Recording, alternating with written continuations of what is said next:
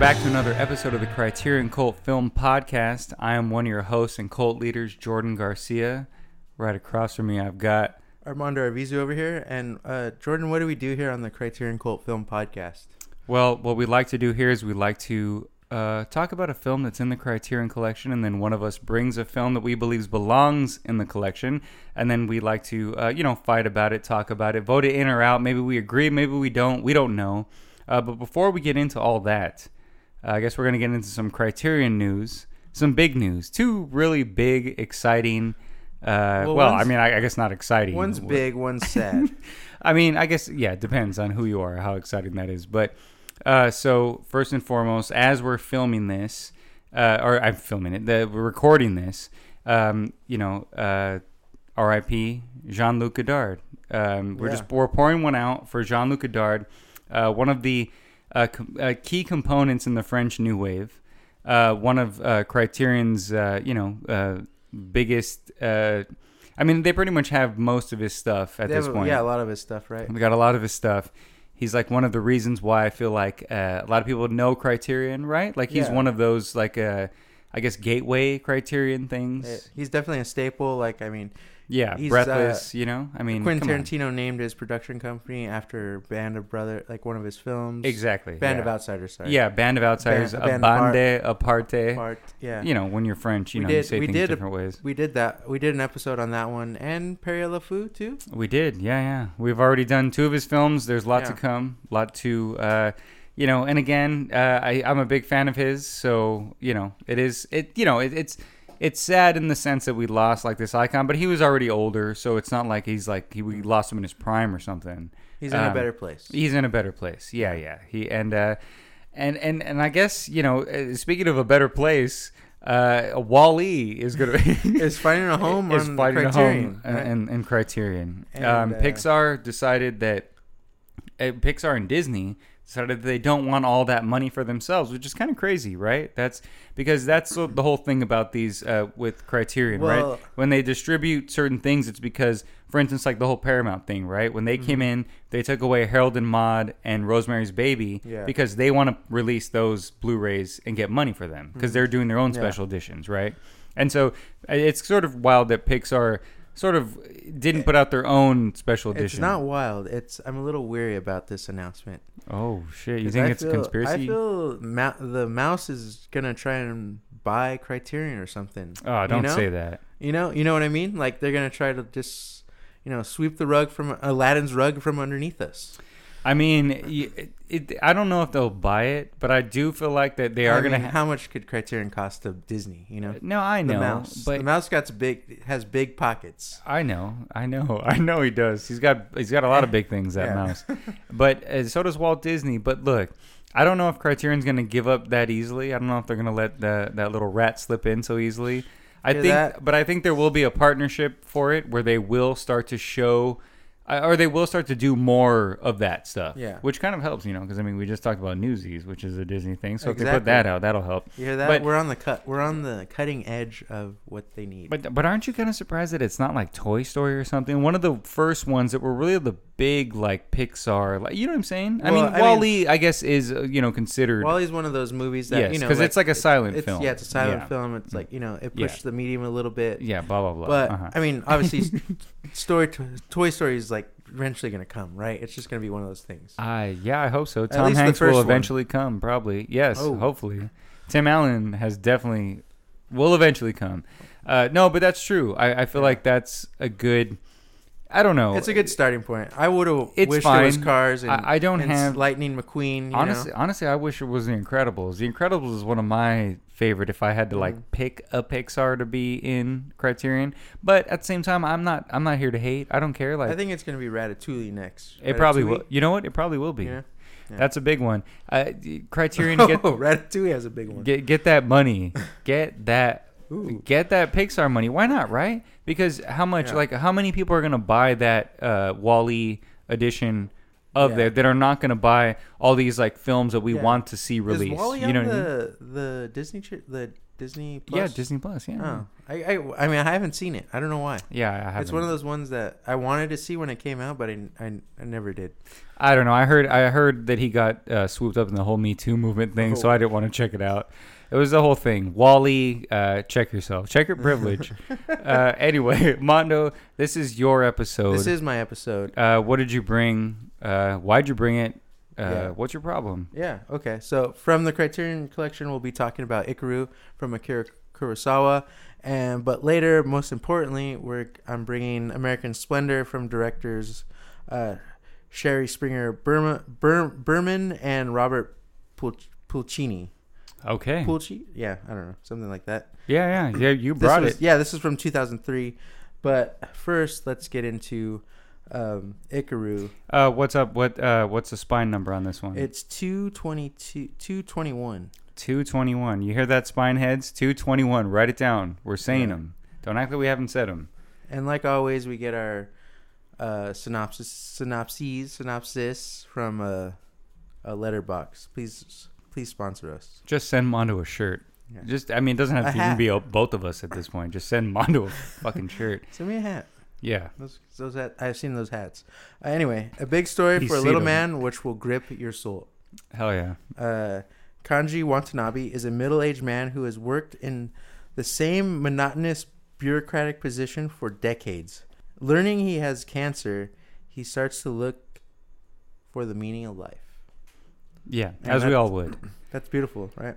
Let's uh say these names. Yeah, and uh, who's in this as uh, Kanji Watanabe is Takashi Sh- uh, Shimura. Shimura. Shimura. And then we have another main character, uh, Toyo, who's played uh, actress name is Miki or Dagro Dagri Odagari A dog. Odagari. Odagari. Uh, Odagari. Odagari. Yeah, yeah. uh, Odagari. Okay, Mhm. great. Uh, that's all I'm gonna say because that. But also, this is written and directed by Akira Kurosawa, another goat. You know, Seven Samurai, all that. Stuff. Oh stuff. yeah, yeah, exactly. Another one of the um, great entryways into Criterion. Yes. You know what I mean? Like, 'cause all his stuff is going to be And on is this Criterion the for the most first? This is is this the first Kurosawa that we've done? On the, Uh, I yeah. want to say yes. It is. Oh shit, that's crazy. Yeah, and we're like seventy four episodes in. Seventy, yeah, Good lord. Woo. And we have, and this is our first Kurosawa. Well, Yeah. it's a good word. It's a good place to start. yeah. It was. Honestly. Um, uh, this is the first time I've seen this film. I mean, I didn't even realize it was a Kurosawa film, but I always see this cover of the man like sitting on the on the swing in the snow. Yeah, and it's also, uh, I mean, this is not my first time seeing it, but it's also just one of those movies that's like referenced a lot in terms of Mhm. like when you talk about, you know, films of people who I guess, you know, they don't live a certain life and then all of a sudden they find out they're going to die and then they start to do Yeah. a certain like thing and they start to live more often or whatever. Yeah, it changes their perspective, obviously. Yeah, you know? this is always like a huge, and I remember like a because Bill Hader like has a video where he talks about this movie, Oh yeah. and like it's one of the movies that you should see before you die if you want to be Mhm. a comedy writer. He mentions this movie as well, oh really? Yeah. which you know makes Because sense. the beginning of this film is uh, like a comedy scene. Like it's out of Yeah, Brazil but- almost. But, you I will, but I will also say that I think Akira Akira Kurosawa has like a good way of. I, I guess balancing a bunch of different tones, right? So, Yeah. so the film is never just this sad, dramatic movie. Mhm. Like it jumps. It's very playful at times. Yeah. A lot of times it's it's you know it can be serious, but it's also very funny, and also it has like a, a sense of humor to it all the time. There's never like Yeah. it's never like taking itself so seriously. We're just like, oh man, like I can't laugh. yeah, at this. like especially if the serious moments are getting too deep, it kind of like yeah, it does. It starts to joke around a bit. It starts to break that kind of like, you know, yeah, it doesn't stay in its one place for too long. You know. yeah, there's always some sort of like uh, you know whether it's uh, I don't know like some some sort of action happening that creates like a, a scene. There's always something that sort of breaks away from that that creates like I don't know, it's like silly or goofy or whatever the case may be. So that's why. Um, so I, I've seen a bunch of Akira Kurosawa films. And- Okay, sorry. Well, you know, because I'm a cultured person, and uh, you know, I'm I'm a I'm a cine, I'm a cinephile. I'm a film guy. You know, Yeah. born and raised. Uh, and so, what did but we What did we go see that one time at the movie? we saw Ran. Ran, yes. Which is also in the Criterion Collection. also in the Criterion Collection. Yeah, and and so like this this film here reminds me a lot of his film High and Low, which is like one of his best films, which is like literally uh, one of like the, Central Art House, right? Yes, it's also it, well, it's also just that like literally the skeleton or like the formula of any type of like uh, police procedural that you've ever seen on TV or in a movie ever. Like it comes from that movie. Yeah. Like the all the people going to places and interviewing people like on a dock or like on a truck. And just like two cops like interviewing some guy, like, like, just uh, opening a truck and be like, "Hey," like, and it just says the time What's and it says the- where it's at. Oh, it's like you know what I Yeah, mean, like yeah. like all the any Dick Wolf pretty much stole Kurosawa's shit. You know what I mean? Dick Wolf. Yeah, because Yeah. he does all those Oh, like yeah, yeah, Law and Order. yeah all the Law and Order know. stuff. You know how it starts off like doom doom, and then like in- interviewing someone, and then it cuts to another interview, Yeah, yeah. and it's always showing. That's literally how high and low is. It literally okay. is like. It, so it starts off as like this thriller where this, you know, but then it turns into that once the cops sort of procedural, yeah. yes. And so this to me, when I saw this, I was like, oh yeah, like he's literally like had just made it. Like every movie he makes is just like a template for like Yeah, everyone for else's people to thing. go like, Yeah, oh, I yeah. can make that. Now I know how to do that, so. I'm gonna go do that. Exactly. Like even because you know how like uh, with um, uh, Hidden Fortress, you know it's not Mm-hmm. exactly Star Wars, but that's where George Lucas got the template for the the For characters yeah, and like the ro- the, the vibe or- robots character, Yes. like where they're yeah. like kind of like you know seen it's from a different perspective. Yes. you know, like Yeah, where yeah. you wouldn't really get that from like you know, it, especially in that it's like one of those Shakespeare things. But I think that's uh, Akira Kurosawa's thing too. Like he got his template from Shakespeare. Exactly. Because which I mean, which most I feel like most artists at that time Yeah, for did, right? Because Shakespeare was the. Yeah. I mean, he's the writer, right? Yeah. He is the guy. He's Yeah. the storyteller. He's the one. You know, Romeo and Juliet. Every, Rand yes, is, uh, Hamlet is like the story, right? Ran is uh, I want to say I forget what story it is, but it's like it's King um, Richard or something Yes, like it- it's it's something from Yeah. that. Yeah, yeah. but yeah. he also uh, did a Hamlet. I want to say. I'm sure because everyone does like a version of Hamlet. Yeah, everyone just has to. But Yeah. yeah, but yeah, obviously, like, well, yeah, where George Lucas stole, like, you know, where it's like from not like, especially back then, and uh, not uh, stole. no, no, uh, yeah, you know, everyone. George learns- Lucas stole a bunch of other stuff, but he didn't steal. Yeah, it's homage. from It's, it's everything like else, but- homage. But one of uh, Shakespeare's things was that you know you got to hear like the more like you know like especially back then it's like kings and queens, so you're gonna hear their story, Right. And not these like peasant kind of stories. Oh yeah, and so yeah. that's what like and the Hidden Fortress, is like that, it starts you know? off with that. Yeah, yeah. the peasants and stuff like that. And you know, you, and Star Wars, you get the droids' perspective for a little bit. right. You know, Yeah, and so all right. Well, we- we're talking about the, all the other movies except Ikiru, um, but but for good reason. And the reason why I brought all that stuff up is because I feel like again, um, watching the way that this film is structured, right? Like uh, the, you just like that first narration. It's like this is our character. If we didn't ha- if we didn't have to like tell you the story that's about to come up, it'd be a boring ass movie. He's a Yeah. bur- bureaucrat. He just sits there. He does the same shit every day. You know what I mean? And then it just goes into that whole thing about, you know, when people go to his office in City Hall, they can't get anything done because they just keep kicking him around to different departments. Yeah. Because nobody cares there. They just laugh at them, and mm-hmm. no one cares about the people there. And so, and then it just skips to the fact that, like, you know, it it just goes into the fact that he's, you know, he finds out he's dying.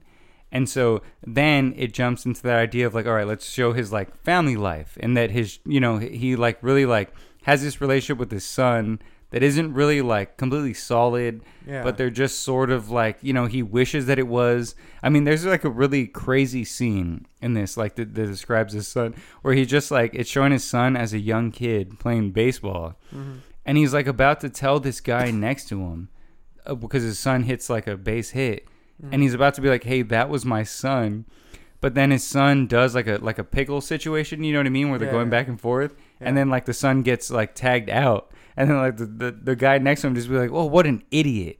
What kind of idiot? What kind of idiot made that decision?" Yeah. And then he doesn't mention that it's his son. Yeah.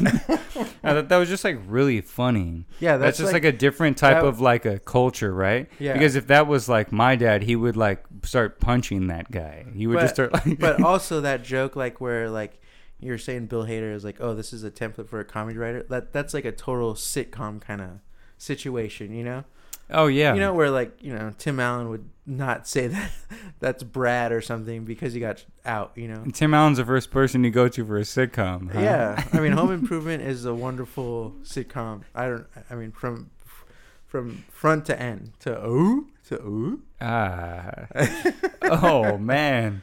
That's uh, Allen's gonna come after us for that. That's a that's a, that's a Hey, lawsuit. he's too worried about the Buzz Lightyear film right now, so don't worry. yeah, he is. And he that's not coming He thinks Buzz. Lightyear's a pansy. he's like, he doesn't have the manly voice he used to. Yeah. Who's this Chris Evans character? That's crazy. That's a crazy thing for a grown man That's with a lot of money to like be upset about. That's funny. To be like, you know what, this new Buzz Lightyear is not that as manly as the one that Our I next was. episode is Galaxy Quest. It should be, because I don't like Tim Allen. But- really? Uh, not as a person, as an Yeah. entertainer, of course. Yeah. you know, let me just say this: I, I like everyone that we talked about as an entertainer, never as a person. everyone as a person Yeah. is a piece of shit, I imagine. But as entertainers, they all seem fine. Yeah. Um, But yeah, Ikiru. like yeah, he has like a you know like a, a, you know strained re- relationship with his son, and then you see that scene where like his his wife passed away, so it's kind of like right. a weird like you know like and that's always like one of those romantic comedy kind of tropes, you know like Yeah, yeah, and and so to sort of get into your uh, American Splendor for anyone who's seen American Splendor, and maybe you've seen this as well, you know, it, it's kind of like hard uh, on surface to kind of be like, why do these go together? And I sort of thought, you know, I, we sort of talked about. I was asking you, oh, do you think that these sort of work? But after watching both of them, I think that idea of, especially with this, I mean, they're not obviously in the same profession. But in American Splendor, he is sort of at this job that is very much the same thing. Yeah, just, before like, he becomes a comic, like, you yeah, know, before he decides to start writing comics. he just and realizes before this guy starts living, he realizes it's a little earlier. Like uh, Harvey Pekar realizes it's a little earlier, Right, where right. can, before you before know- he's before he finds out he's gonna die. Yeah, and or a where he sense, gets, or even gets cancer. You know? Right, He's already yeah. writing his comic. He's already doing this, but he realizes, you know, like I can't just like wither away in this, uh, you know, veterans hospital. You know, like I Yeah. can't just be this guy. Like you know, he's already like Yeah, he's there's just like so a- down on his luck. you Yeah, know? like every day is the same, and sort of the way Yeah. this film is, where everyone's just like every day is the same. We do the same thing over and over. Like there needs to be something else besides this. Like why am I even doing this? Yeah. You know what I mean? Like, and wasting people's time, which you, you know, which they mention at the. I mean, you already know that, but I mean, the people that work in the office, like the like, in this like city hall place, like they talk about it later, and you know, they know what they're doing too, like is wasting people's time and, you know, just pushing paper, you know, kind of. Yeah, yeah, exactly. Yeah. And so, you know, so once he decides to be like, oh well, well, well he finds out that he's sick. Mm. um, he just goes out and I mean he doesn't really do so it's like one I, that's what that's another reason why I like because he doesn't really do anything like crazy hmm he just sort of hangs out with He has um, a night out. You know, yeah he has a night out with like with the, this writer guy Mm. a novelist as they would say in the Yeah. in the in the description Okay. of him back in the day yeah. but you know just a guy who likes to get drunk and write stuff and go uh, you know go sniff and just- put his nose in some Yeah, some and things. uh, and uh, what? Damn, what's his name? I forgot. Watanabe has some extra whiskey, and he's ready to roll. Yeah, and know? so like so, and I thought that was like so he sees that sort of side, but he's still sad, right? He has Yeah. that little scene where he does that song. And also, that's not the whole film, which is great. exactly. Yes. movie. You know, that sh- exactly that, you know. that that's sort of where I was going is that it, it doesn't it doesn't make that the central of what oh that's living right, which most movies would. or- yeah, it would, would drag, make, like- it would drag that night out to the whole movie, like Yes. The Hangover or something like that. You know, like- Exactly, and so he experiences that, and he does have fun, but he's still like he's still sad. He's still Yeah. not. It's still not yeah, satisfying he's enough. still unfulfilled. yeah, know? it's just like okay, yeah, like I hung out with a bunch of like young women and did Mhm. this stuff, but it's not like that's not life. That's not like real. Yeah. That's not something you could leave this earth with. And so, it's a small part of what you you know should do. Maybe sure, you know, but yeah, yeah, it's a small part of a good time, way very small part. It. That's you know the way I mean? movie treats it too. It's just you know? it, you know, it's just what we've learned to think is a good time. Yeah. If for so many people think that that's what sa- is supposed to satisfy you. You know what I mean? But that's not like real. Yeah. That's not what you know. You want something real, and so when he meets that uh, the the girl who who worked with him and, and Mhm. she wants to quit, and he just sort of like hangs out with her and just sort of sees that Yeah. she's just sort of like. You know, she tells him like, "Oh, I'm quitting because like this job's boring. Like Yeah. what we do here is boring. Like you know what I mean? Like so, I just want to do this. Like I, I, she ends up making toys, right? yeah, little bunny toys. Yes, yeah. and so she like, oh, like, and he's just like, why do you want to make toys?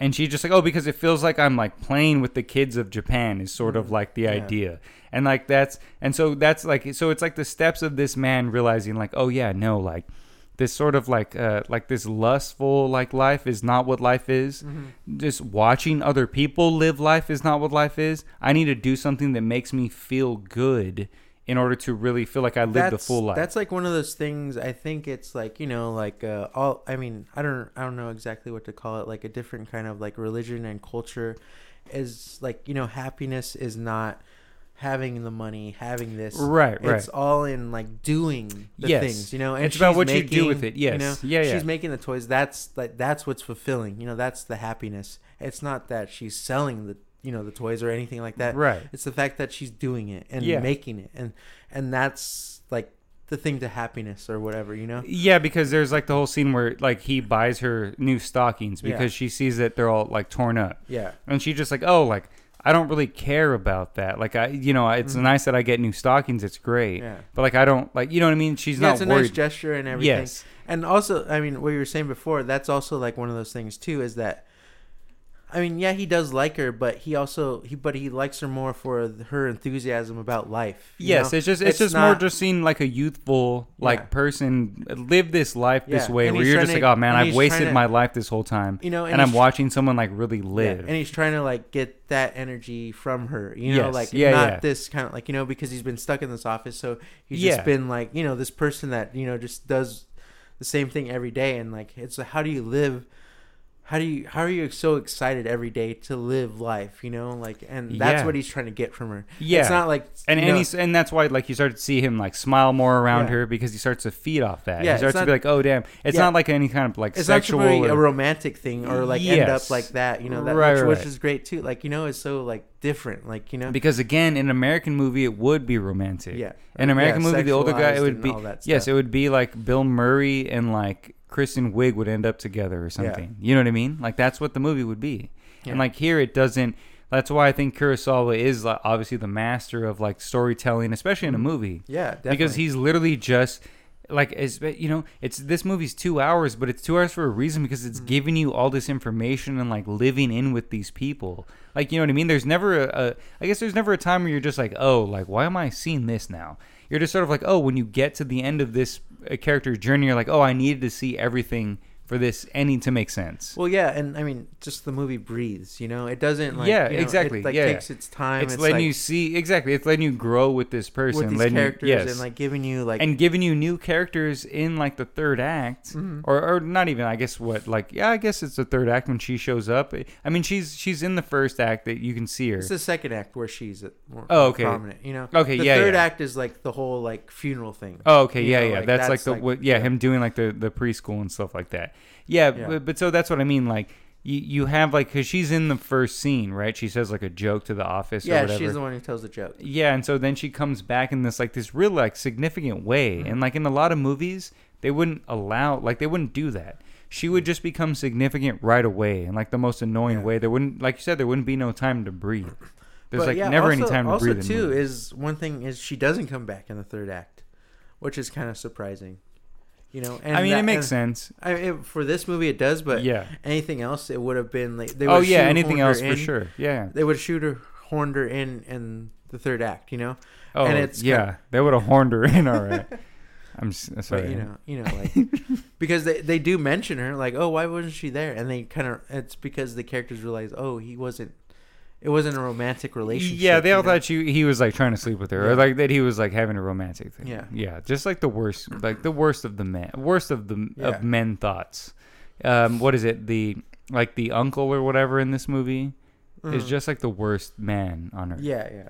he's yeah, just yeah, like that, that's a funny joke where the wife is telling him, "Was like, oh, he's like, you know, out like doing all this debauchery and stuff." He's like, "Oh, he's not everyone's like you, you know." yeah, like, not everyone's like a chauvinist pig like you, and he just like oh, ho, ho, ho, and he just chuckles and eats his food. yeah, And that's the way it was back then.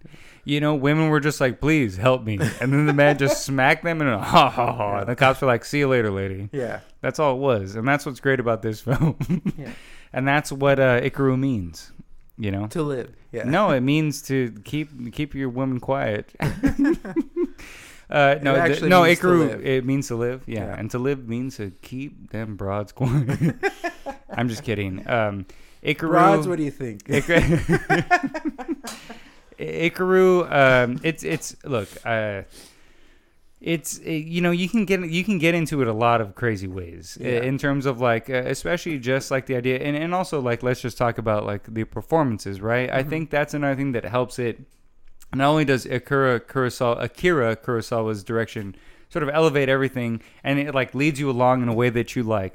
I don't know. It's like um, it's not like it's like telling you what to feel, but it's literally laying things out to. Be like, oh, if you get lost, like you're an idiot Yeah. in a sort of definitely. way because it's so good at like giving Mhm. you all the stuff. Yeah, that- presenting itself. yeah, You know. yeah, like, yeah. As long as you're like sitting there watching the movie, like, like, when I was like when I was watching it, I was like, oh yeah, I'm gonna have to pay it like you know I have to pay like attention just because it's subtitles and all this stuff, and it's the first time I've seen it. But I mean, it's so easy to follow. Yeah, if you're watching it, you know, like yeah. uh, you know, and I, that and that's like I feel like that's all his films is Yeah. that he's so good at just giving you all this information, which is a lot of information Yeah. because there's so many different is, characters yeah. and so many different things going on. and on. just the foreign aspect too is just like oh you're gonna have to like you're not gonna get things because of this but i mean it's it, like i don't i hate to say it like a general audience but i mean it is that in the best way like it's not just like you know oh yeah, yeah. you know, Mhm. like it it's easy for anyone to see like if anyone also watched this it's know? also that's why so many filmmakers uh, love it because it, it just you watch it and you're just like oh, okay I wish I can tell a story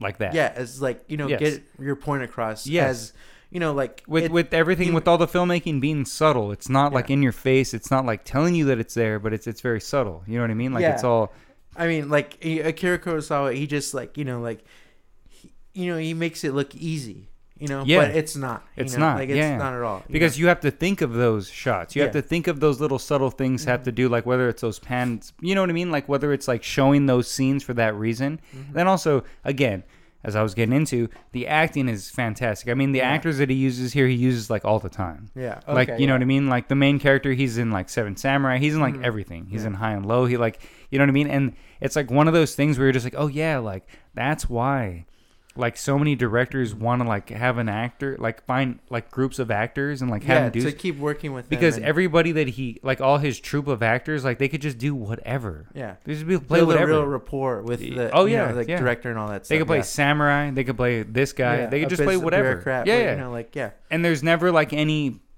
because uh, again because it's the storytelling right they they understand when they read that script that he wrote Mm-hmm. that it's like oh okay like everything's clear it's all clear there's Yeah. nothing that's any like nuance in any kind of way but it, but the it's filmmaking Not, it's not artsy fartsy, but Yes, it, and- but- it is but- very artful and but yes, you know, but it still has a deeper meaning. It Yeah. still's got like it still has more to it than the surface. Yeah. It just doesn't need to be.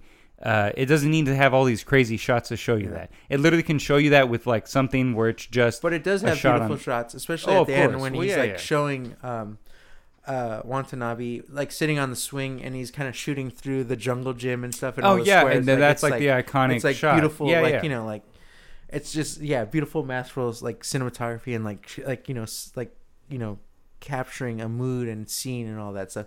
And then like you know from that scene it goes to like where his son is holding his hat and it's like the camera's looking through the window and still has all those kind of like yeah. blocks and stuff. You know, Yeah, like- it's sort of like what people talk about, you know, because when people talk about when they see something like uh, like Orson Welles, like Citizen Kane, which is, you know, I'm not trying to say that's bad, but Mm-hmm. I think of that feeling when I watch Akira Kurosawa shit. yeah, for sure. where I'm just like, oh yeah, this is like someone who's like, this will like, this one knew what he was doing. That's Yeah. why he made like sixty, like six hundred movies. you know what I mean? Like, Yeah. that's why he he, and that's why they're all like fantastic. Like that's Mhm. why they're almost all in the Criterion Collection. Yeah, Uh, should we do last thoughts? we should. Mondo? Yes, let's go. Um, let me do mine really quick. Um, look, right off the bat, you know, you heard me talk about. Yeah, I was just giving all kinds of praise to everything. The acting's great, the direction's Mm-hmm. great, the story's great. Especially if you've ever been a person who just, you know, you touched your balls, you felt a bump, you thought, it's over. What can I do? How much fun can I have? How much time do I have left? You have enough time. You got two hours left to watch this movie, and that's what you need to do. You need to watch the movie. You need to really feel the power of understanding that look, life's not a bucket list. It's not about going out and getting a couple hookers, maybe dropping a thousand on black, maybe getting a dope suite somewhere, maybe getting bottle service. Life's not about bottle service. It's about other things. It's about uh, you know, whether it's uh, creating relationships with people or leaving a, some sort of legacy behind, Yeah. leaving something behind that people can be like, oh, this guy, this guy was a not e- person, not, even and a not leg- about not even a legacy. not a legacy, It's not a legacy of, uh, doing of, of, of stained sheets. It's doing something for someone else and not expe- expecting a reward. You know, Exactly. And I and, and I've just left a legacy of stained sheets behind, and I and I feel like a real A fool, dirty a nick, a nicker, a nicker fool. no, I'm, I've left too many dirty socks behind, and I apologize. I'm gonna do better, especially after watching this movie. Look, I look, I I, I touched my balls, but I haven't felt a bump. But I'm saying mm. that if I did, but I, I, I no, no, but I, all joking aside, this movie is really good in terms of, especially if you are just someone who likes film and you haven't mm. seen this. It, it just really like you can watch you, every frame is like a like a lesson in Yeah. how to film a certain type of emotion, whether it's like a certain type of like yeah, exactly like Yeah, a certain type beautiful. of crowd or scene. Yeah. It's like everything that like makes sense. And when you're just like, oh yeah, like you don't need to go to film school. Just just literally just watch Akira Kurosawa Yeah, films. That's just it. watch a bunch of those. Exactly. And That's yeah, study them. Like and everyone over and, over. everyone would agree with you. Yeah. Uh, Nolan, Spielberg, everyone that you like would Mhm. agree with you. You know what I mean? No one would say no to that. that so that crowd scene just reminded me of a cover from Preacher. You know, where it's just like a giant, like you know, like a giant crowd, like right. anyway, uh-huh. but yeah. yeah. exactly. And that's what I'm saying too. That I feel like a lot of art like Yeah, comes from that. everyone- Everything. yeah, Like, everyone's everything comes from. Akira. It, it's like Shakespeare and then Kurosawa. Yeah, You know what I mean? That's that. That's a lineup. like Billy Goat and uh, Akira Goat. You know, Oh, oh, okay. You know- oh, because you know what I- goat. Yeah, Goat, greatest yeah. of all time. yeah. I thought you were just calling them an animals. No, no, Because, they are animals because they're not but- American. Um, Yeah, So anyway, so yeah, uh, uh, Ikiru, I give it. Uh, this is a this to me is a four star film. Mhm. Um, it, it gets four uh four goats, yeah, uh four four new hats, uh Yeah. four yeah just for everything because it, I also recommend it to everyone. It's on the Criterion Channel. yeah. Um, if you have it, check it out. Ready available, also on HBO Max. also on have- HBO Max, also on Canopy. Yeah, You can watch it. So just sit down and it's watch it. It's- available. It's two hours of your life. Imagine that. What have you been What have you been doing for two hours? You've been doing nothing. You've been Mhm. sitting there acting like a goddamn idiot. So finally, do something good with your life. Yeah. And uh, well, you know, you, you well, you did something good when you listened to this podcast, but then do something Exactly. other. Do something do better else good. and, Yeah, and watch Ikiru. So, Mondo, what are your last thoughts on I mean, uh, yeah, Ikiru? I mean, I love who? the structure of Akira Kura- Kurosawa's Ikiru because, you know where you know where uh, Stanley Kubrick's films like just feel like they're like these parts, like it's like part one. Two, Oh, uh-huh, yeah, yeah. kind of. like I mean- uh, I guess chapters, like you're saying. Yeah, Is yeah, that what you mean? exactly. Yeah, yeah. Even Quentin Tarantino. Yeah, the way to, he like, does it. he really yeah. divides it into Mhm. chapters where it says chapter or whatever. you know? Yes, But I mean, uh, if you watch any Stanley Kubrick film, it just feels like it does feel like two that. Yeah, like, yeah. things no, no, like for three sure. chap like you know and this this i mean obviously they're both of those fools were watching akira kurosawa there's like no doubt about it you know? Uh, yeah, oh, yeah. especially the structure of this film where it just like starts with the beginning you know it just feels like this thing where he's in where he finds out he's like he has cancer and all that stuff. And then like the later part is you know when they're at his wake and stuff and talking about him and like trying to figure out like more about him or like if he knew he had cancer and all this stuff you know it's like a totally different like it just kind of sets different moods and tones you know it's like split up like that. So i mean I, I just i just love the storytelling of this film and how it's done and so like it just feel you know like it feels like a master you know like because it is but i'll give it a four mummies What is a mummies? that's that's what that was his office nickname from the, Oh, from oh, that's right. Yeah, because he was. Yeah, Yeah. that's right. I was like trying to think of like a like a Brendan Fraser oh, okay in the Mummy. Yeah.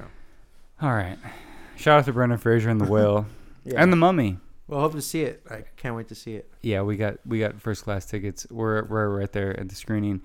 all right jordan from ikiru to american splendor which i'm bringing today to the criterion cult which came out in 2003 from directors uh, shari springer berman and robert pulcini uh, this is the synopsis from letterboxd ordinary life is pretty complex stuff an original mix Oh. of fiction and reality illuminates the life of comic book hero everyman harvey Pekar. And who stars in this, you ask? Paul G. Paul Giamatti as Harvey Pekar. Uh huh. Hope Davis as Joyce uh, Brabner. Uh, Judah Friedlander as Toby Radloff. Uh, we got James Urbaniak as Robert Crumb. We got Harvey Pekar as the real Harvey. And I think Joyce, it's your Baniac, but And, uh, is it? I think so. I think that's how you. Oh, you're Baniac. Okay, Yeah. sorry. right? Isn't that seem like because Yeah. I used to think the same thing. Yeah, that looks. yeah, yeah. I, you're I wasn't trying to like. Yeah. That sounds right. Uh, Joyce Brabner as herself, uh, Daniel Tay as a young Harvey, uh, I, and then Toby Radloff as himself too. I mean, that's right. And then uh, this was written by both the directors too. Uh, okay, so they so um uh Picard had nothing to do with the writing of it. I mean, it's obviously based off of uh Yeah, one uh, of his uh, graphic novels. Yeah, which I mean, partly of our our um, what's it called? Our cancer year. yes. That that's So- part of it, but you know, Yeah, yeah. So, so uh, just right off the bat, I'm just gonna say this. Okay. Um, you know, for those who don't know, um, I, I uh, Mondo had already brought Daniel Johnston, the uh, the Devil and Daniel Johnston, and he paired it with Crumb. Mm-hmm. Uh, which you know, uh, if we hadn't done that before, I feel like Crumb would probably be a little bit uh, better of a pairing or with, Ghost World, with this. or Ghost World. Yeah, Ghost World not so much. Why I think Crumb because I mean Ghost World is just sort of maybe the like the the vibe of it. And like not really like I mean maybe like the direction and like the way that it's filmed. Yeah, for sure. But not really like the I guess like the the um, Tone, uh, vibe? No, no, no. The the uh, uh the through line of like the theme. For sure, yeah. Whereas like Crumb is very much a theme about a, you know, sort of a, a suicidal, depressed artist. Artist. Yeah. Right. And so you know, whereas like uh, Ikiru, I, I think it works after watching both of them. I Yeah. think they, I think they obviously work in terms of like, they, they're obviously not about the same type of people, Yeah. but they are about that same idea. but it's something uh, like you know where you're faced with this you know this life threatening illness and you kind of like you know have a different look on things or you're stuck in something and you kind of have to change how y- your outlook and stuff like that you know and i think both movies do that you know Yeah, sort it's of, it's you know. like a that that a different different ideas of how to live after you find out you might Yeah. be dying. Or how, or how to just like live in general. or be creative if you're in a dead end job or something like that you know Yeah, and also I think it would like it also would have paired well with Crumb because you know it's sort of got like a you know a documentary aspect to it, and that they Yeah. have the real people kind of pop in and out of the movie. Yeah, it breaks the fourth wall, and Mm, yeah. this like you know like in a because it's kind of a linear story, but then it breaks the fourth wall to bring the real Harvey Pekar and you know his Well, wife. Joyce yeah, and, and all his uh, you know, characters. yeah. yeah, and so uh, yeah, so this is my first time seeing uh, Splendor for the podcast, which is very surprising. Uh, yeah, it, it. I guess it is. I mean, it's. I mean, you know, I'm not really. I don't know much about the. Uh, you know, the the these kind of artists or these like writers and like well, the I mean, comic this scene. is how I heard I- about Harvey Pekar too. Well, sure. I yeah, I guess so. But I mean, at least you sort of know more so about. I mean, I know about like graphic novel stuff because of you telling me about it. Mm-hmm. I, I would not know about most of the stuff because you know what I mean. Like I just don't. Listen, Jordan, I And that's yeah, that's what it sounds like when you recommend me something. And then yeah, but so uh, so I, I guess I never had the interest to watch this movie because I didn't know because I didn't know who this person was or whatever. Yeah. Whatever. Doesn't matter. yeah. So- well, I mean, me too. Kind of like because I didn't know who Harvey Pekar was either before. I just Well, kind why did you watch I. I kind of I caught it on HBO. Giamatti, like, huh? you know, when I had cable. yeah, stuff. Giamatti man. because huh? it was always on HBO and stuff too, and Oh, ob- okay. and obviously because of oh, Paul, just like playing on Paul on HBO. Giamatti Okay, and yeah. stuff like that. So I watched it. and I was like, oh, this, you know, and and obviously too, I just already have an interest in comics, so I'm gonna kind of watch it. You know, like you know, even though Okay. I don't know who he is, right. but you know, like that's where I caught it first. Was when I could, I didn't see it in the film and in the theaters or anything like that. I don't even remember. I kind of remember it coming out, but I mean, it was just a different time. You know, when it came out, like 2003. So I wasn't gonna see it at the theater, but I caught it on HBO a lot, and they replayed it a lot, and that's why I kind of like it. You know. Okay. Okay. All right. Well, Well, I do okay. like and it. so, okay, so you saw it, and then you just did you start reading uh, Harvey Picard right away, or did you? No, no, I didn't actually. You know, like it was just one of those things where it's kind of hard to find his comics. You know, Oh, okay. I like like I brought this book over that I just bought, like an American Spl- Splendor anthology. yeah. and Now this- it's probably like easier to get And- his stuff. Well, right? I mean, this is kind of the only one that they had on Amazon. when did know? he die? Uh, Uh, I'm not sure. it's it's like uh, I mean, it's not like recently, recently, but Uh, I th- want to say 2011, maybe Oh, okay. 2009, somewhere around there. yeah. But yeah, but that's here nor there. Yeah, yeah. No, it's a good thing you did your research on this guy. Yeah.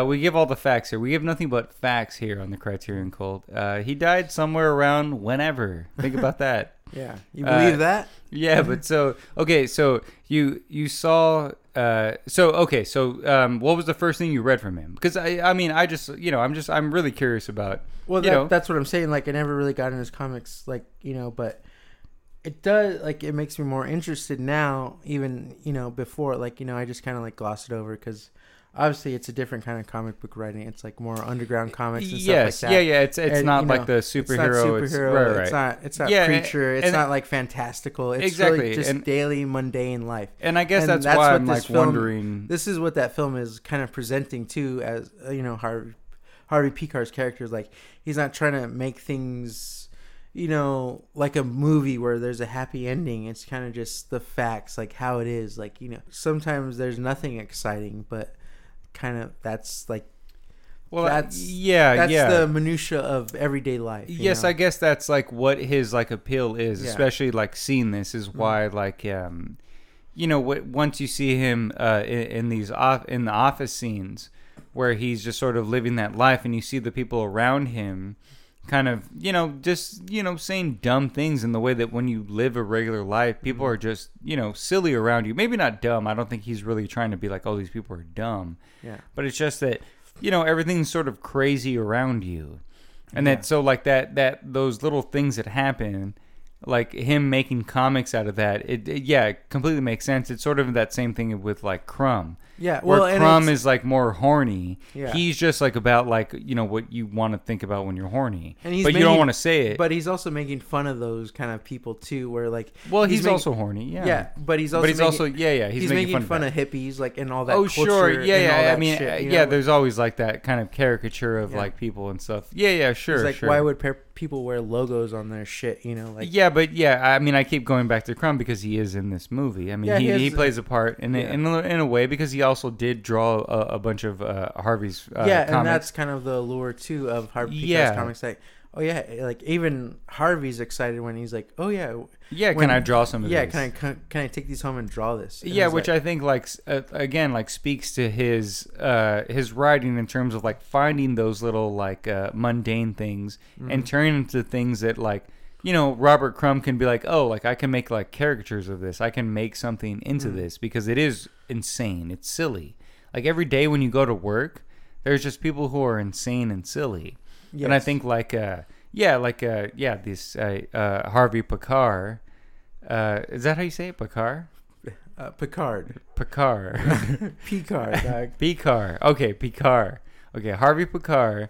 Like it that like it makes sense. Like it, that, that it makes sense why he's like known as like kind of this underground popular guy Yeah, and he's why this like curmudgeon guy, you know, that like you know, where he was in a like you know like just like uh, Watanabe and Ikiru, he's like at this, you know, like just this office job that's so mundane and like you know lifeless and like a kind of a dead end, you know.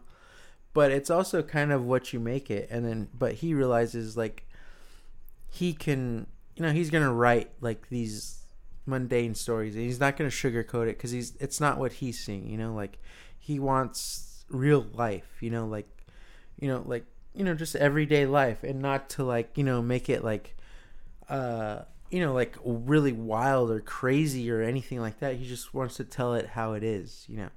And you know and just to bounce off Ik- Ikiru Harvey Picard found that before Harvey he, Picard. Harvey Picard found that before he had cancer and stuff. You know, like he was doing it before that. He was finding his like be fulfilling to him that you know to like get out of that rut sort of you know but even though he kind of keeps himself in that rut just because of such what a curmudgeon he is and you know like even joyce like kind of says like you know i thought i was marrying like a funny guy you know oh yeah, but well, he I likes mean, to it's, it's like the difference of uh, uh, Kurosawa's like worldview, right? Like in this, it's just like he's like self sabotaging himself. But, he has a way out, but he's not going to. But he Where likes to- Kurosawa is more so like, yeah, you can like not do that, and Yeah. you can like go. The yeah harvey picard likes to exaggerate the depression and all that stuff Yeah, and like- all the like you know the bad stuff Well, even like in in you know, because throughout the film they'll show like interviews with the real with you know him, him and his as his real self, whether Yeah. it's talking about the movie, narrating it, or just kind of being interviewed. He's very much just like, yeah, like I just, I'm just like a curmudgeon. I just don't, Yeah. I just don't like anything, Mhm. and I sort of get that, right? Like that's sort of something that like, I don't know, like, does he hold on to that because? That's sort of what his persona is, or is he really just having to be that, right? You know what I mean? Like, I mean, because that's like, I mean, I can't imagine, right? Like, after some point in your life, you have to be like, all right, I guess I don't have to be like mad at fucking everything all Yeah. the time. You know what I mean? Like, there's no, there's you no think- way. yeah you think his art he has to lean into it more yes, because like, of his well, or, I, yeah. I mean, I don't know. That's what I'm saying. Like, you know, eh, is is that what that is, right? Like, where he's just like, oh, I'm I'm old already. But everyone just knows me as this like curmudgeon. Yeah. Like they know me as this guy who like says these things.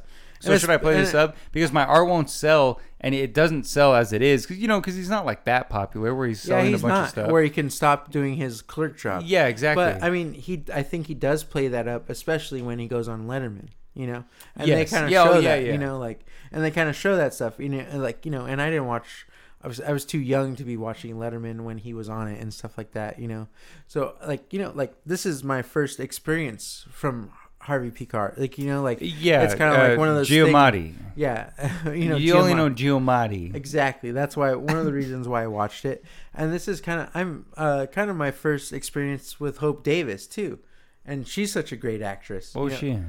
Uh, Oh, but she is good here. yeah, but- she's in Weatherman and other stuff. Oh and like yeah, stuff she's like in that. Weatherman. Yeah, Oh, she's also in um. Uh, she's in a bunch of stuff. Yeah, she's in a bunch like, of stuff. Yeah, but, I think I she's mean- in Thumbsucker. That's good. No, She might be. I don't remember. yeah, I think so. But you know, like this, I feel like this was like my first experience with her, and like, oh, like she's great. Where's she been? You know, but I think she was like a few things prior to this that we have seen or something like that, but I can't remember exactly. But you know, like, I mean, this just shows like, you know, like, this is crazy that this film was even made. You know, like who like.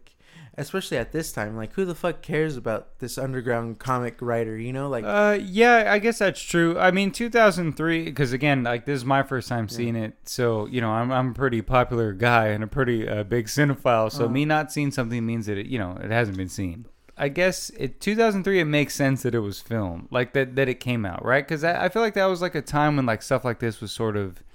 Uh, you know what? Never mind. I'm thinking of like 1993, not Yeah. 2003. Like this feels very 90s yeah, it's like in a good weird- way. I'm not yeah. saying like a bad way. It feels very 90s and good because I do like this movie. I'm not like Yeah.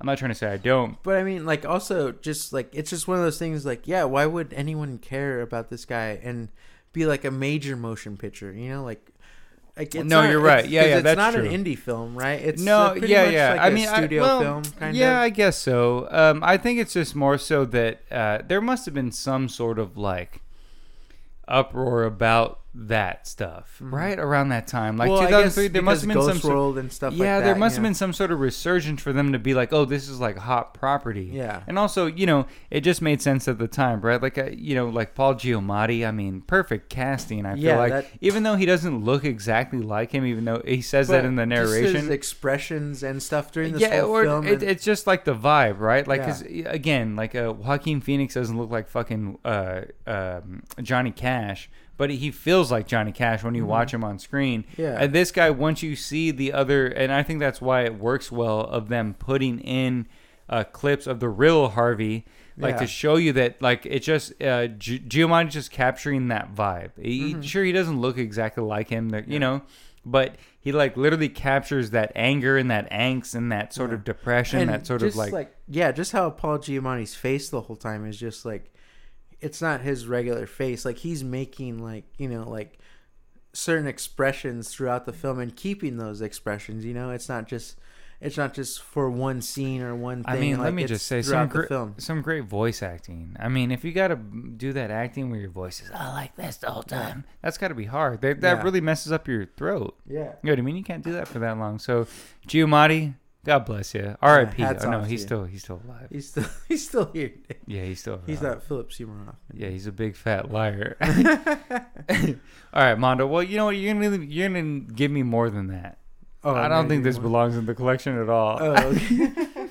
I'm just kidding. but you know, like I mean, I mean, this like uh, like I was No, saying no, I- earlier. this is my first like this is Uh-huh. my like intro to Harvey Pekar, and like you know, it makes me interested auto- immediately because I always like liked catching this on HBO when it was on. You know, I'm surprised I never bought it. You know, but it was just always kind of available, I guess. You know, and and it's just one of those films where like you know like a lot of american culture or like the underground culture of stuff is like not represented well you know it's and it's not like respected or like you know like re- readily available and and comics is such like a weird medium like where it's not respected and it's really like Uh, you know, like yeah, an I mean, it is but it's, it's not. It just depends. It's- but, you I know, mean- like I mean that you know, it, it's not like a you know everyone loves Iron Man, but but, no one loves Paul Giamatti. but no one loves the comics of Iron Man. They love the Iron Man movies, and that's one of the things about Well, Marvel movies. Hold on, sure, hold on, sure, hold on. sure. Yeah, yeah. So that's one of the things about Marvel movies is like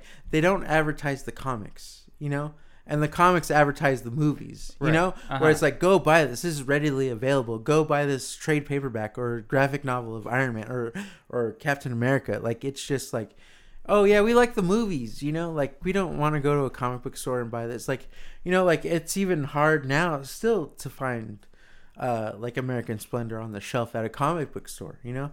Like oh, I- right, like- right. like- yeah, yeah, absolutely. Of like course. this book I bought from Amazon was like kind of the only one, you know, and it's and it's kind of like a you know like a Did really you hear that, everyone? He's got the only fucking one. You want to Come get him. so it's like uh, you know it's like it's just uh, like kind of a bad reproduction of the comics, kind of you know because they're just in black and white. You know this thing was in color. Yeah, yeah. you know yeah. it's just kind of throwing it together. It's not a red like it's not like present like it's not a nice omnibus or like it's just like a little phone book kind of you know this really cheap paper all this stuff you know like and i think this guy should be like a lot uh, praised a little more as american culture you know? And that's kind of one of those things that is wrong with america that culture is like our culture is like you know it's so like frivolous. It's like 15 minutes of fame and that's it you know?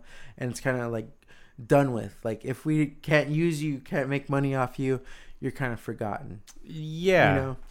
No, yeah, for sure, and that's why that's why me and Mondo have planned to storm the Capitol, and uh, you know we're gonna because of Harvey Picard. Picard. but i mean you know this is just like we're class- gonna kick your ass in. Yeah. You hear that, uh, President? Whoever. we're the new radicals yeah, Right. we're gonna. yeah, we're gonna just start punching fools. but yeah Uh, because uh, you know art is uh, art is hard, And, and, I mean- so are we. I mean, I love Yeah, keep going. the like you know this like this is kind of like a straightforward film, but it breaks the fourth wall a lot. It like it does like cartoon characters in the background and stuff like that. well, and those are kind of like I know, mean, it's it's a, it's it's like an unconventional in terms of like you know like Yeah. we talked about. You know, I brought I I'm not I'm not there, which is the Mhm. Bi- the uh, Bob Dylan one. yeah. We just recently talked about Elvis. We talked. I mean, we didn't talk about it, but we watched But Elvis. yeah, watch some scenes. But I, but I mean, those again. are but those are like you know those are like uh, telling the story of someone's life without having to just give you like the greatest hits. the well no no no but I mean it's like um because this isn't the greatest hits but it also is just sort of like a I don't know like the cliff notes It but is a little it- bit. It is, a it- little cliff notey. in, in a. Mm-hmm. more in, in a more interesting way than I feel like a lot of movies Yeah. would do. And I think that's why it helps that they have, uh, you know, the the actual people there Mhm. being recorded and telling you like, and and also uh, Harvey's actually the real person narrating the story. Yeah. and he like breaks the fourth wall and says like, oh, this actor doesn't even look like me. Yeah, even they blah, blah, like stuff like that because that. they use footage from the David Letterman show. Yeah, like, yeah. of the real Harvey Pekar. And yeah, like, so you know, that being like it, it makes it like uh, it, it sort of it brings it into that sort of like um, a world of like you're going through like a comic book page, right? Yeah. And so like you have the narrator, you have that, you have like these things that are like it's it's not just giving you this conventional like oh like let me just show you when he's born when he decided to make a comic book and all this shit. It's like these other things that are like giving you this idea of like not you, you don't you don't need to like watch like a Spielberg thing of it being like, oh, this is how you're supposed to feel. He's like, he became this great person. Hmm. This literally is like just like, oh, you can like watch this and be like, oh, yeah, this was like a really good movie. But maybe this guy wasn't that great. like, because it's never telling you that he is. You know what I mean? It's it's giving you your own idea of what this person is, and it's never some moment of like, oh, this is the guy you need to love, or this is the guy you need to buy all his it, comics. it doesn't use score or like Yeah. even like pull at your heartstrings to make you like Yeah, sympathize with Harvey. You know, yes, it kind of just, of it's showing it you. down. Yeah, it's just being like, boom, this is who this like sloppy asshole is. Yeah, and this is what he did and this is what like the mark he made in this like industry is. Mm-hmm. and no we're not telling you to like you know like raise him up and make a statue of him and like dance and like praise him like in, in the way most movies would be you but know maybe you should buy one of his comics. no no that exactly. You know? yeah it's like that where it's just like but maybe you should appreciate him because he's a real person. Yeah, not because we gave you some scene where it's like this big like orchestra sound and he's like you know and everyone's like oh you're the greatest comic book ev- you know artist ever or whatever you know what i mean? There's never any of that and i think that more movies need that when they're Well, I talking mean, about real tells people. it kind of how Harvey, Harvey would tell it. You know, yeah yeah He's not, exactly. like, you know, yeah he, he knows that he's not like uh, he's not trying to be some like, know, the, the most famous thing ever. like you know the reg- the revenge of the nerd scene you know when they go see it and they come out of the movies and like uh, his friend toby like loves it and so does his wife you know kind of you know like it brings him to a different time it like it you know it kind of depicts nerds and, and all this shit and harvey's like no fuck that you know like they're not these aren't nerds these are fucking guys rich you know white people that live with their parents and can go to this nice college and do all this shit you know like yeah revenge of the nerds is filled with a bunch of sexual assault yeah, and yeah, rape pretty much. Yeah. You know, like uh-huh but you know, How like you. it and that's kind of like, you know, the the thesis of the film is like they're not trying to present you like the flowery, like kind of like cupcake, like, you know, like a schmaltzy kind of shit, you know, the Hollywood bullshit, you know? Like Harvey's just and and Harvey's comics are just laying it how it is, you know? But he i mean but obviously you know he's kind of exaggerating his depression maybe or like stuff like that you know? You know just trying not to make a happy ending like everything is just all wrapped up into a nice neat little package you know yeah for sure. And that's why that's why i think that that revenge of the nerd scene is so good is because that's like you know that's harvey you know like really like you know they're they're trying to make something about his like how he is and toby and culture like you know like all this stuff like no we're not these fucking guys like that are just gonna like rise up and save the day you know and like you know sure the hot it- chick's it- gonna like us it- because we do this yeah know? it's very much like a, a like a real nerd yeah It's not like those like Hollywood nerd Yeah. shit. It's not Hollywood rapist nerds. Yeah, It's like a that regular scary nerd. from the '90s, not Yeah. this, not this 2000 like a like a like a real sweaty nerd. yeah, like a, real sweaty, nerd. a real sweaty. Yeah. Uh, Just like John God Stepp would you. say. God bless you, R.I.P.. Harvey. God bless you, Harvey, and your sweatiness. Yeah, you know. Thank you for coming like you uh, know, for real with the sweatiness. it's like Mike Ness saying like you know, punk rock wasn't like you know for your, like you couldn't go buy your little Doc Martin boots in the mall and all that shit. You know, like these are these are real nerds that who you're scared of. You know, because they're like not you know displaying what everyone is doing in like in pop culture now it's like it's oh it's nice to say you're a nerd you know like harvey picard would hate this generation of nerd yeah. because it's all that? bullshit you know yeah, you hear that, you Comic Con sons of mother cucks? Mondo's calling your ass out. You know where to find his ass. You know where to find him. at say mondo Come on. underscore on all so, on all social medias What's cracking? Look, let me just say that you know, Mondo, you're coming at it with you- you know, not only did you come at me with a good argument, but the film itself was just good. yeah I, I I'm also surprised that I hadn't seen it myself. That I didn't just see it. You know what I mean? Like Yeah. in the way that you said that I just would see it on HBO or something like yeah that. you know what I exactly mean? yeah So it, yeah, but uh, watching it, just seeing it, the performances are great. Everything, you know, I, I I would like a little more weirdness in the performances, but I think Paul Giamatti is like a fantastic lead. Yeah. He just does these kind of characters like really good, and I think that like again that direction and that like idea of like mixing, you know, the narration of like real Harvey actually saying stuff and then they show like you know his comic strips. They show like the real people. It's just And, like a yeah, mixture of they show the real Toby. That's awesome. yeah, they show know? the real Toby. They show his real wife. They show like everybody for real, and it's like a real. I don't know. It just feels like this. Like it, it feels like you're flipping through a page of a comic book, and it's sort of giving you these different. Yeah. artists like styles, right? Like these uh, these different artist interpretations, and the way that you know all of his stuff has been. Not it, he he never had all his stuff like drawn by the same person. Yeah, it was much. always different artists and Yeah. stuff like that.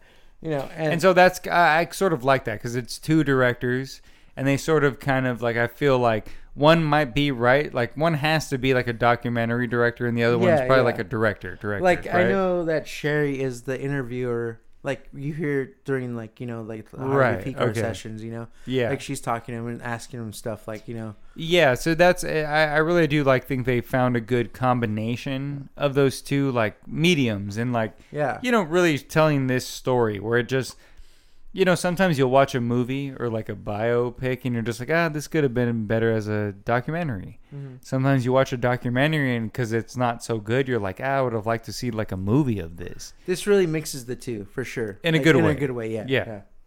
so And yeah, I don't understand. Like this is like perfect for Criterion because it shows like you know a medium and a person uh, that's not that should be. I mean, a little more like you know known by like the general public. You know, I'm not saying he's the greatest person or anything, but he has an interest interesting point of view on life and like you know the a way of seeing things and like and presenting things as they are. for sure Yeah. yeah yeah yeah and so that's look, like right for Criterion. You know, look that's that's it. I you know I you know all this all these episodes I've, I've been I've just been like you know this one I'm telling this guy no I'm telling this guy you know what you're done get out of here but I You're out can't of do the it cult. Yeah. but I can't do it. I can't do it for Harvey I can't do Yeah. it for American Splendor because all this does is make me want to read his stuff Mhm. and you know it really does feel like it does belong in criterion because it is such a a different movie in that sense like Mhm. again you know that's why i brought i'm not there with the, the bob dylan biopic Yeah.